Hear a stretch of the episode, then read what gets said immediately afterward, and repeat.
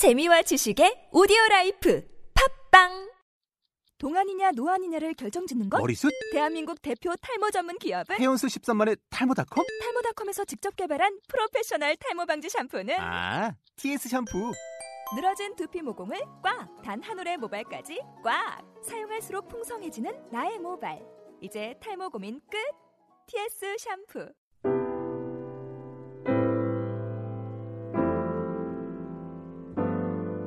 오늘의 본문은 요한복음 18장 28절로 40절까지입니다. 말씀은 조무재 전도사님께서 전해 주시겠습니다.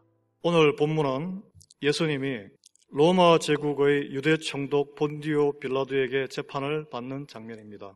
빌라도의 재판에서 예수님이 하나님의 나라에 대해 자신이 누군가에 대해 그리고 왜 이 땅에 오셨는지에 대해 직접 밝히십니다. 오늘은 예수님이 직접 밝히신 이 세 가지에 대해 나누고자 합니다. 먼저 예수님은 나의 나라, 곧 하나님의 나라가 이 세상의 나라가 아니라고 하셨습니다.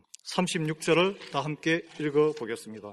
자, 시작. 예수께서 대답하시되 내 나라는 이 세상에 속한 것이 아니니라. 만일 내 나라가 이 세상에 속한 것이었더라면 내 종들이 싸워 나로 유대인들에게 넘겨지지 않게 하였으리라. 이제 내 나라는 여기에 속한 것이 아니니라. 아멘.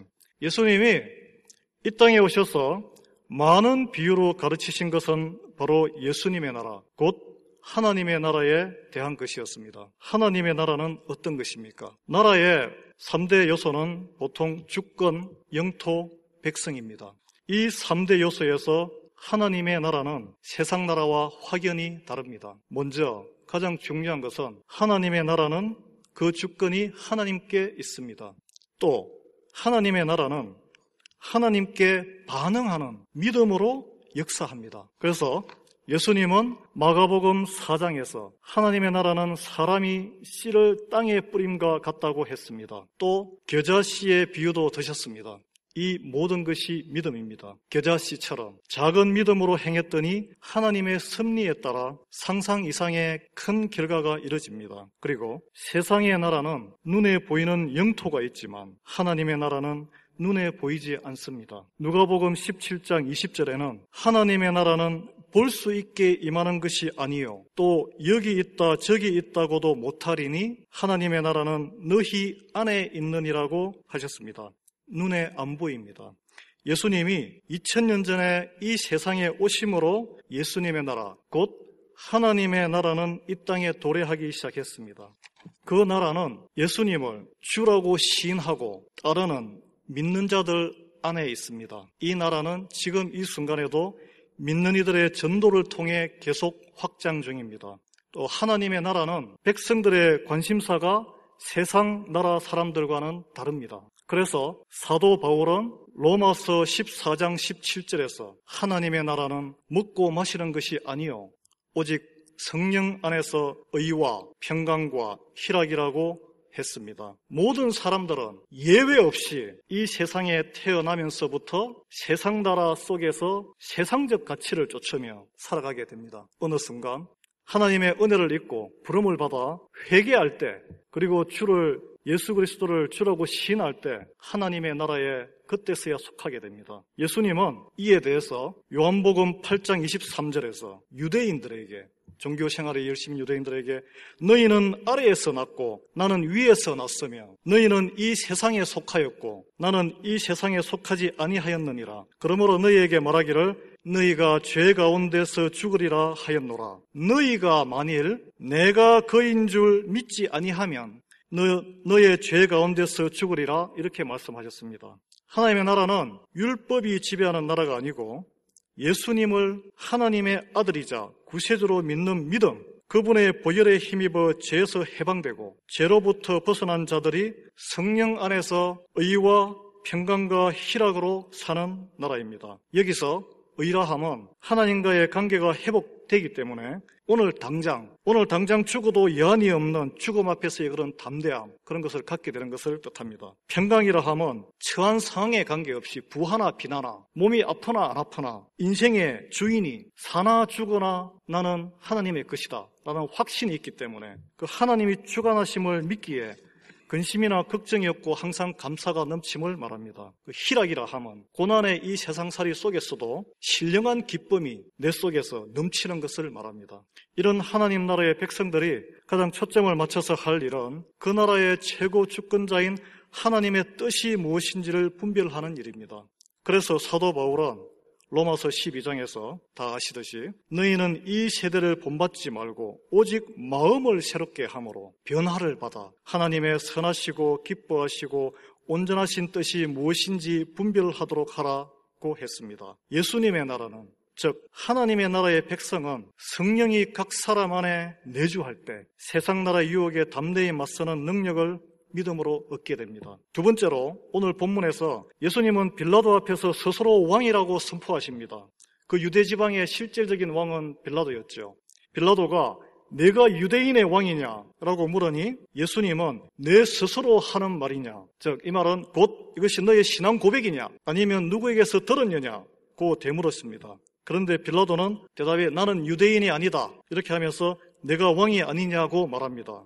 교회를 예수님을 모르는 불신자들은 예수님을 그냥 유대 속의 역사적인 인물로 생각합니다. 교회에 다니면서도 유대 역사 속의 인물로만 생각하는 분들이 있습니다. 그러나 예수님은 유대인만의 왕이 아니고 그리고 교회를 다니는 그리스도인들만의 왕이 아닙니다. 열방의 모든 민족의 왕이며 모든 인류의 왕이십니다. 예수님은 인간으로 오신 하나님이십니다. 그래서 성경은 로마서에서 누구든지 주의 이름을 부르는 자는 구원을 받으리라고 했습니다. 또 사람이 마음으로 믿어 의에 이르고 입으로 신하여 구원에 이른다고 했습니다. 누구든지 누구든지 철수도 영이도 빌라도도 바리새인도 누구든지 주 예수 그리스도를 주라고 신할 때만 구원을 받는다고 했습니다. 그래서 예수님은 만왕의 왕이신 것입니다. 예수님이 왕이라고 선포하시는 것은 바로 그분이 창조주 하나님과 동일하다는 뜻입니다. 요한복음에는 내가 그이다, I am he라는 표현이 예수님의 입을 통해서 계속 나옵니다. 그래서 8장 24절에 너희가 만일 내가 그인 줄 믿지 아니하면 너희 죄 가운데 죽으리라고 했습니다. 그 희는 곧 창조주 하나님이시죠.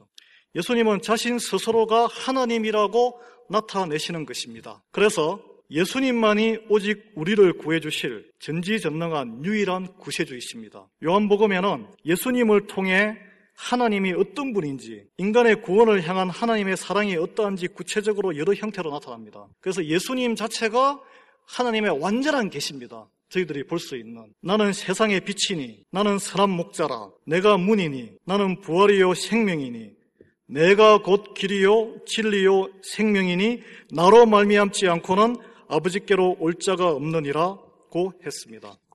예수님은 인간의 모습으로 이 땅에 오신 하나님이시며 우리 죄를 위해 죽으셨다가 다시 사신 구세주로 정확하게 마음으로 믿고 입으로 고백 시인하셔야 합니다. 이 외에는 그 어떤 이름도 들은 바가 없다라고 이렇게 베드로가 고백했죠. 우리가 앞서 말한 이 세상의 죄에서 벗어날 길이 없고 세상의 나라에서 하나님 나라로 들어가는 관문이 없습니다. 그 믿음을 확고히 갖고 있어야 예수님의 나라 곧 하나님의 나라의 백성이 됩니다. 그리고 마지막으로 세 번째 오늘 본문에서 예수님은 빌라도 앞에서 직접 이 땅에 오신 목적을 말씀하고 있습니다. 예수님이 이 땅에 오신 목적은 진리에 대해 정언하러 오셨다고 말씀하셨습니다. 그러면 그 진리가 무엇입니까? 오늘 본문에서 빌라도도 진리가 무엇이냐? 이렇게 예수님께 물어봅니다. 우리 37절, 38절을 다 함께 읽으시겠습니다. 37절, 38절. 자, 시작. 빌라도가 이르되, 그러면 내가 왕이 아니냐? 예수께서 대답하시되, 내 말과 같이 내가 왕이니라. 내가 이를 위하여 태어났으며, 이를 위하여 세상에 왔나니, 곧 진리에 대하여 증언하려 함이로라.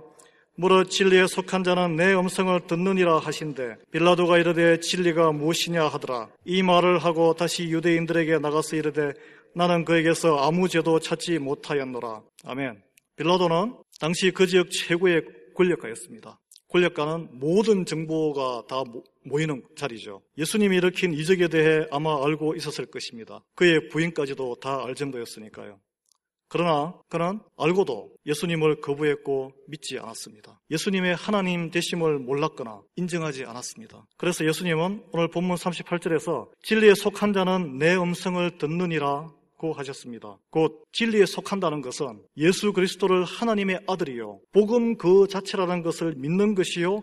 그분의 말씀에 순종하는 것입니다. 그래서 요한복음 3장 16절 하나님이 세상을 이처럼 사랑하사 독생자를 주셨으니 이는 그를 믿는 자마다 그를 믿는 자마다 멸망하지 않고 영생을 얻게 하려 하심이라고 했습니다. 예수님만이 인생의 진리입니다. 하나님이 한 분인 것처럼 진리도 오직 하나입니다. 오늘 본문에서 예수님이 내가 왕이니라 내가 이를 위하여 태어났으며 이를 위하여 세상에 왔나니 곧 진리에 대하여 정언하려 함이로라고 하셨습니다. 왕이신 하나님이 세상에 인간으로 태어나셔서 인간의 죄를 대속하신 것 자체가 그것이 진리입니다. 그래서 예수님 그 자체가 진리 그 자체입니다. 예수님이 우리 인생의 진리입니다. 우리가 바로 이 인생의 진리를 알게 될 때에만 우리는 세상의 모든 가치와 세상의 그런 유혹에서 그런 노예에서 해방되고 하나님 나라에 구속되어 역설적으로 자유인이 되는 겁니다. 그래서 예수님은 요한복음에 나오죠. 너희가 내 말에 거하면 참 내 제자가 되고 진리를 알지니 진리를 알지니 진리가 너희를 자유케 하리라 이렇게 말씀하셨습니다. 그래서 오늘 저희들이 예수님을 내 인생의 진정한 왕으로 모시는 신앙 고백을 할 때 성령 안에서 의와 평강과 희락이 넘치는 하나님 나라의 백성으로 오늘 하루도 기쁨 속에서 살아갈 힘을 얻을 줄 믿습니다. 오늘도 기도하겠습니다. 우리 인생의 주인 되시고 진리 대신 오직 예수님 속에 거하는 하루가 되게 해 주시옵소서. 세상의 모든 근심과 걱정 거기에 초점을 둘 것이 아니라 오직 왕 대신 주 예수 그리스도 주님을 왕으로 모시고 오늘 하루를 살아갈 수 있도록 주님이 인도해 주시옵소서 이 모든 말씀 주 예수 그리스도의 이름으로 축원드립니다.